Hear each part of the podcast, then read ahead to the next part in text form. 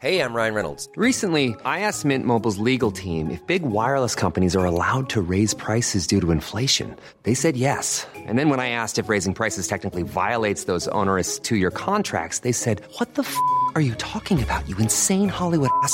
So to recap, we're cutting the price of Mint Unlimited from $30 a month to just $15 a month. Give it a try at mintmobile.com slash switch. $45 upfront for three months plus taxes and fees. Promo for new customers for limited time. Unlimited more than 40 gigabytes per month. Slows. Full terms at mintmobile.com.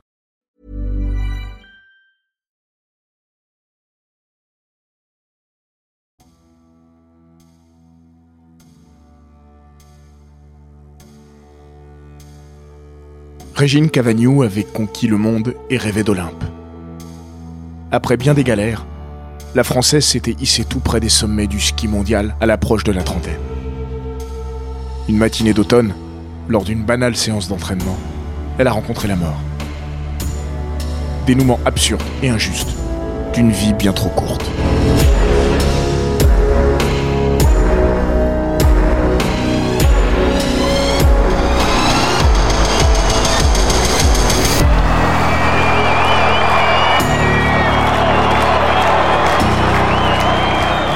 Bienvenue dans les grands récits d'Eurosport.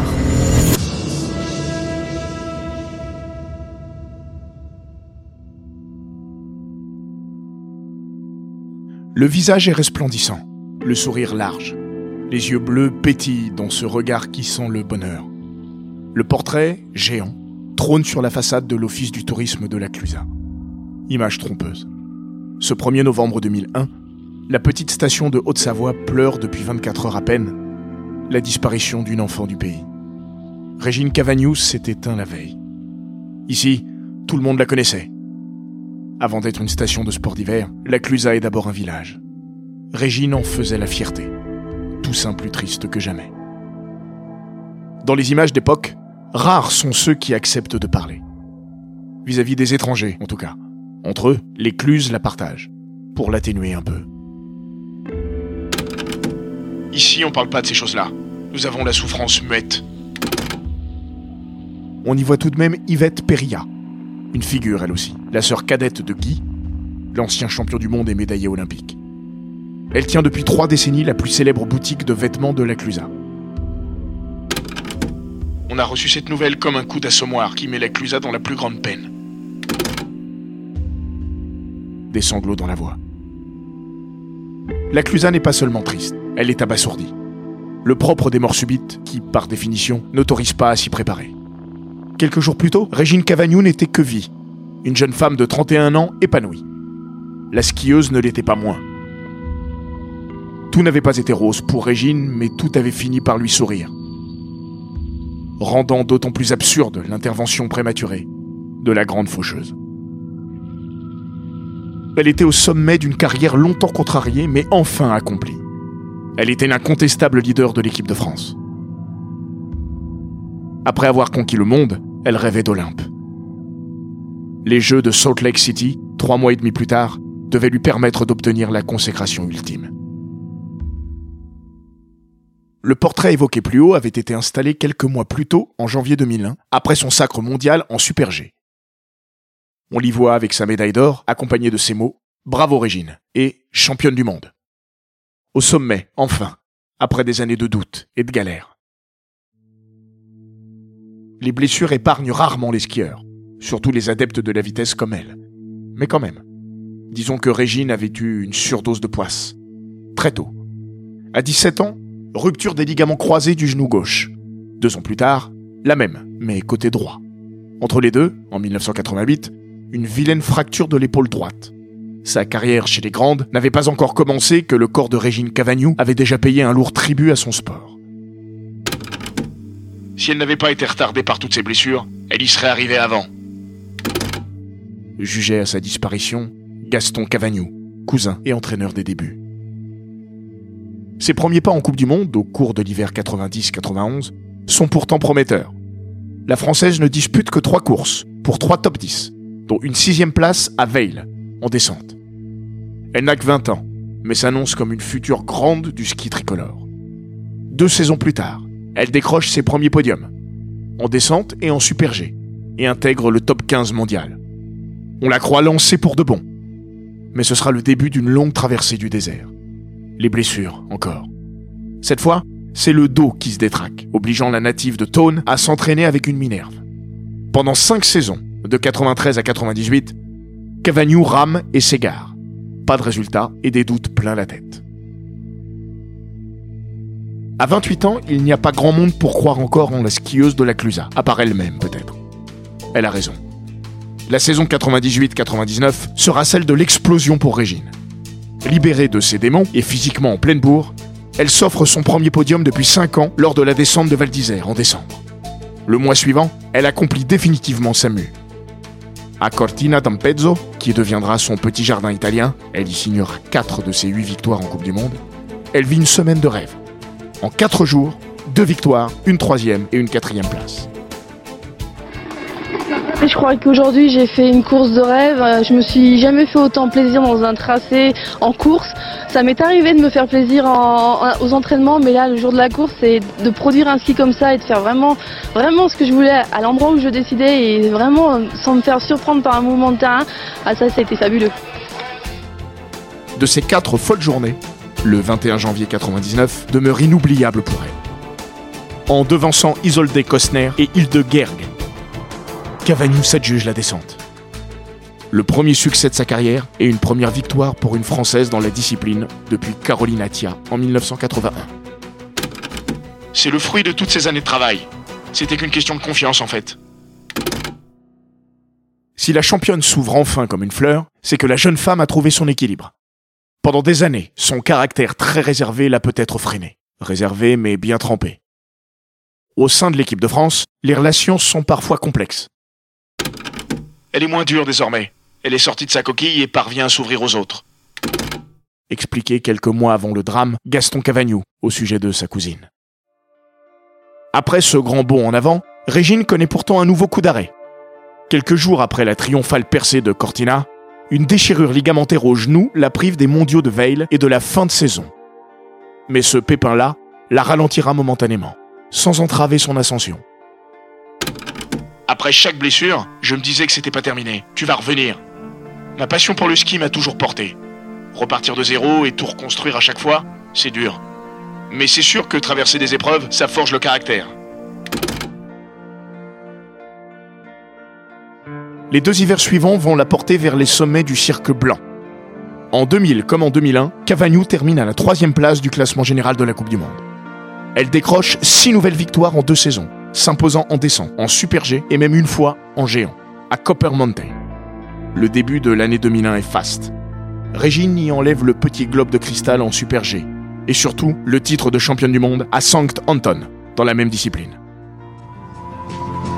Cavagnou, a sigh of relief, getting France's first gold medal since Carol Mel triumphed back uh, in Morioka Shizukuishi in 93 when she took the giant slalom. Ce 30 janvier 2001, c'est son jour de gloire. Depuis un quart de siècle, seul Perrine Pelen en slalom et Carole Merle en géant avaient connu un titre mondial. Sacre d'autant plus méritoire que tout le monde la guettait au tournant en Super G. Certains attendaient même qu'elle se casse la gueule. Elle n'était pas dupe. Je sais que derrière moi, des gens disaient que j'allais craquer. Or, tout est passé comme une lettre à la poste. Savoure-t-elle lors de sa conférence de presse. Ce jour-là, elle repense aux genoux démolis, au dos en compote, aux interminables années creuses. Régine peut bien l'avouer maintenant, même elle, la battante, s'est demandé si son obstination avait un sens. Aujourd'hui, je me dis que j'ai bien fait de persévérer. Mais j'ai pas toujours pensé ça. Mais elle peut regarder devant, plus seulement derrière. Régine Cavagnou fait désormais partie du gratin. L'hiver suivant est celui des Jeux Olympiques. Ambitieuse, la Française lorgne à minima une médaille dans l'UTA, mais aussi le gros globe de cristal en Coupe du Monde, celui qui consacre la meilleure skieuse de la planète. Le 27 octobre, lors du géant d'ouverture de la saison, elle prend une prometteuse troisième place. Ce n'est pas sa discipline favorite, et la voir d'emblée sur le podium augure du meilleur. Mais tout ceci sera bientôt dérisoire. Lundi 29 octobre 2001. Entraînement sur le glacier du Pitzal, dans le Tyrol, pour les équipes de France et d'Allemagne. Dans la matinée, les deux staffs se mettent d'accord sur le déroulement de la séance. cinq passages chronométrés sont prévus, avec une pause de 30 minutes entre le quatrième et le cinquième, afin de lisser la piste. Sur celle-ci, Xavier Fournier, l'entraîneur français, s'est placé sous le premier virage, sur le côté. Son homologue allemand, Markus Anwander, est situé un peu plus bas. En haut, les deux starters chargés de valider les départs successifs des filles sont David Finn, le physiothérapeute des Bleus, et le croate Jesimir Peranic, qui officie pour l'équipe d'Allemagne. Après son quatrième passage, Régine Cavagnou fait savoir au staff tricolore qu'elle souhaite s'élancer à nouveau avant le damage de la piste. La Française étrenne des skis neufs et veut les éprouver sur une piste marquée par les passages répétés pour se mettre en condition de course, une pratique habituelle. Elle remonte au portillon de départ. Les deux dernières Allemandes, devant boucler leur quatrième run, partent. Il s'écoule alors environ cinq minutes avant que Régine Cavagnou ne quitte à son tour le portillon. Xavier Fournier la suit du regard à ses côtés, Carole Montillet, qui s'est arrêtée pour voir descendre ses camarades. Tous deux voient Régine passer, puis disparaître derrière la première cour. Après avoir effacé les trois premiers virages, la championne du monde du Super G s'engage dans un premier mur. Puis, c'est la bosse. Le dénivelé l'empêche de voir que juste en dessous, Marcus Anvander, ski au pied, est en train de traverser la piste. La collision est inévitable. Au moment du choc, Régine Cavagnou déboule environ à 80 km/h. La skieuse française et l'entraîneur allemand sont projetés à une centaine de mètres du point d'impact. Laurent Donato, un des entraîneurs tricolores, est le premier à arriver sur les lieux de l'accident. Xavier Fournier et Carole Montillet le suivent, d'une poignée de secondes. Pour eux, plus rien ne sera jamais comme avant. Pour Régine Cavagnou, plus rien ne sera. Lorsque l'information parvient en France dans l'après-midi, la championne de la Clusa est sur la table d'opération, à l'hôpital d'Innsbruck, où elle a été transportée en hélicoptère. Elle va y rester près de 6 heures. Carole Montillet trouve la force de dire quelques mots. Nous sommes sous le choc. Nous avons pleuré toute l'après-midi et ce sera très compliqué pour nous de remonter sur les skis. Mais j'ai confiance. Régine est une fille solide. Elle va se sortir de là. En réalité, son cas est désespéré. Touché au foie, à la cage thoracique et surtout au cerveau, Cavagnou a subi des dommages irréparables. Le lundi soir, après l'intervention, Michael Blows, le responsable du service traumatologie, parle de pronostic vital engagé. L'équipe se donne encore du temps, celui de la journée de mardi. Mais aucune amélioration n'est en vue. Et 24 heures après le drame, Blaus évoque cette fois un état irréversible. Régine Cavagnou s'éteint le mercredi 31 octobre, au matin.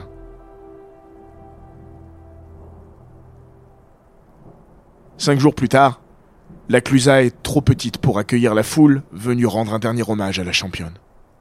Le froid mordant n'a pas freiné les anonymes, massés devant l'écran géant, installé sur la place du village. Le portrait, celui qui ornait les murs de l'office du tourisme, a été posé dans l'église le temps de la cérémonie. Sur le cercueil, un drapeau tricolore. À ses pieds, le globe de cristal glané par Régine en Super G, sept mois plus tôt. Autour de la petite sphère, symbole de sa gloire, le ruban qui attachait sa médaille d'or aux mondiaux forme un cœur. La fine fleur du ski tricolore est là et pleure. Carole Montillet et Mélanie Suchet en tête. Comme le titrera magnifiquement l'équipe, il neige les larmes sur la Clusa. Mais sa mort touche bien au-delà de sa station ou même du cercle de l'équipe de France. Corinne Rebellet, une de ses rivales sur la piste, était aussi sa grande copine en dehors elle n'est pas la moins secouée. C'est terrible. On se connaissait depuis dix ans. Régine était très joviale, d'une grande gentillesse. Parfois, il nous arrivait de papoter comme deux vieilles dames. Peut-être papotent-elles à nouveau ensemble, ailleurs. Le 30 avril 2006, la Valaisanne, assassinée par son mari dont elle venait de se séparer, rejoint Régine. Beaucoup trop tôt pour elle aussi. Elle avait 33 ans. La tragédie du Pizzal est venue poser un nouveau ruban noir sur le cercle blanc. La décennie a été dévastatrice. En 1991, le grand espoir autrichien Gernot Reinstadler, 21 ans, trouve la mort à Wengen. Lors de la descente d'entraînement du Laubernhorn, dans la courbe la plus rapide de l'hiver, il chute à plus de 100 km/h. C'est ce qui se pique dans les filets et empale le malheureux. Les insoutenables images de Reinstadler dévalant la piste sur plusieurs dizaines de mètres et laissant apparaître une traînée de sang sur la piste blanche vont profondément et durablement choquer. Trois ans plus tard, c'est une grande dame du ski, l'Autrichienne Ulrich Mayer, double championne du monde, qui se tue à Garmisch. Six mois avant Régine Cavagnou, l'ancien champion olympique américain Bill Johnson se fracasse lors des championnats des États-Unis. Il s'en tire, mais reste trois semaines dans le coma. Mais dans le cas de Régine Cavagnou, l'incompréhension et bientôt la colère vont se greffer au chagrin. Les cas précédemment cités, aussi terribles soient-ils, relevaient d'une chute en course ou à l'entraînement, sans causalité extérieure. Les tristes risques du métier. La Française, elle, n'est pas tombée.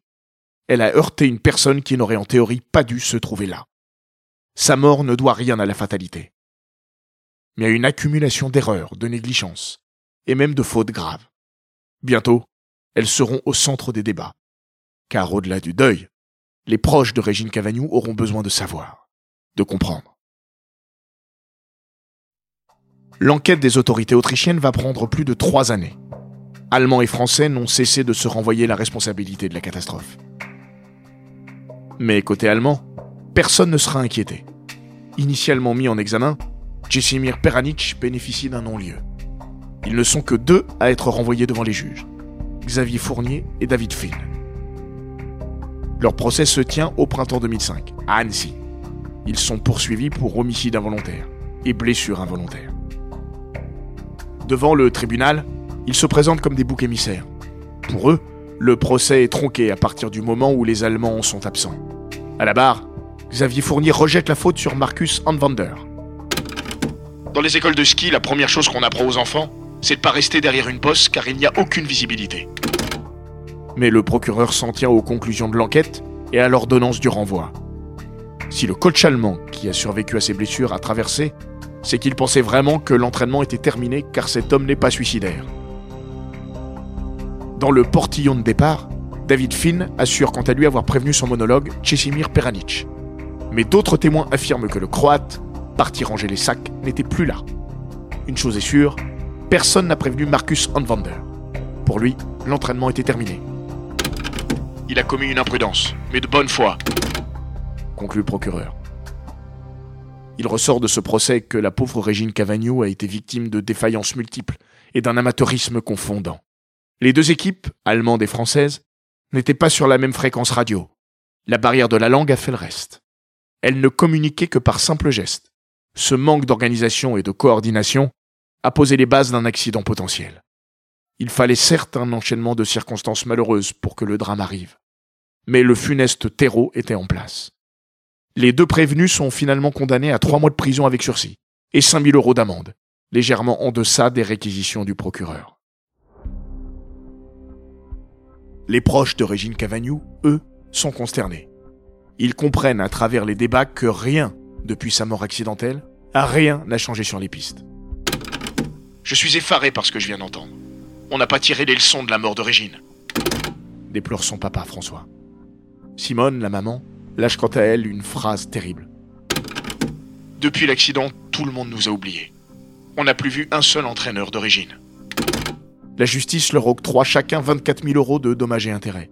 16 000 euros à la sœur de Régine et 28 000 à son compagnon. Dérisoire, évidemment. En prenant la parole à la fin des débats, Xavier Fournier avait dit espérer que ce procès allait apaiser la douleur de la famille d'origine. Mais peut-on apaiser une telle souffrance quand elle se double d'une injustice?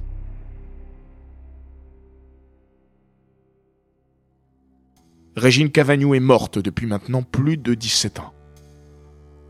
Sa carrière, longtemps contrariée, avait eu le temps d'être superbe et de combler la championne. La femme, elle, n'a pas eu cette chance. Sur ses succès tardifs, elle avait cette phrase malicieuse. 30 ans, c'est un bel âge pour gagner, non? Mais 31 ans, c'était pas un âge pour mourir.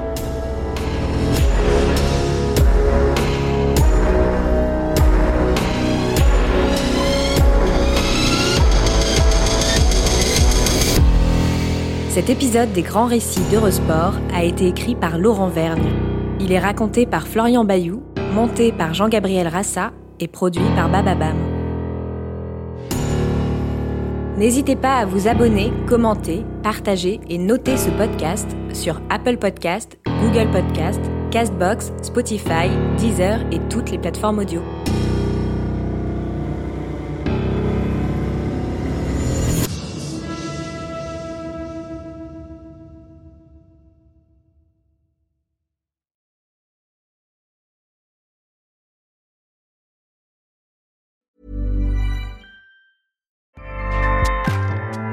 ACAST powers the world's best podcasts. Here's a show that we recommend. This is Roundabout Season 2, and we're back to share more stories from the road and the memories made along the way. We're talking rest stops, if we're stopping to get gas. You will be timed. you will be for sure. Misguided plans. I grew up in the city, so I have like, you know, a healthy fear of real extreme darkness. this was like wilderness. A lot of laughs. Y'all weird, but you, yeah, you, you were different. Like you were real different, bro. I can't really put my finger on it. And so much more. Just goes to show that unexpected yeah. things sometimes are the best when it comes to a road trip. Roundabout Season 2, presented by Nissan, is live now with new episodes rolling out every Thursday.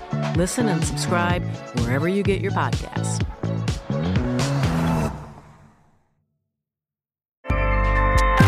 ACAST helps creators launch, grow, and monetize their podcasts everywhere. ACAST.com.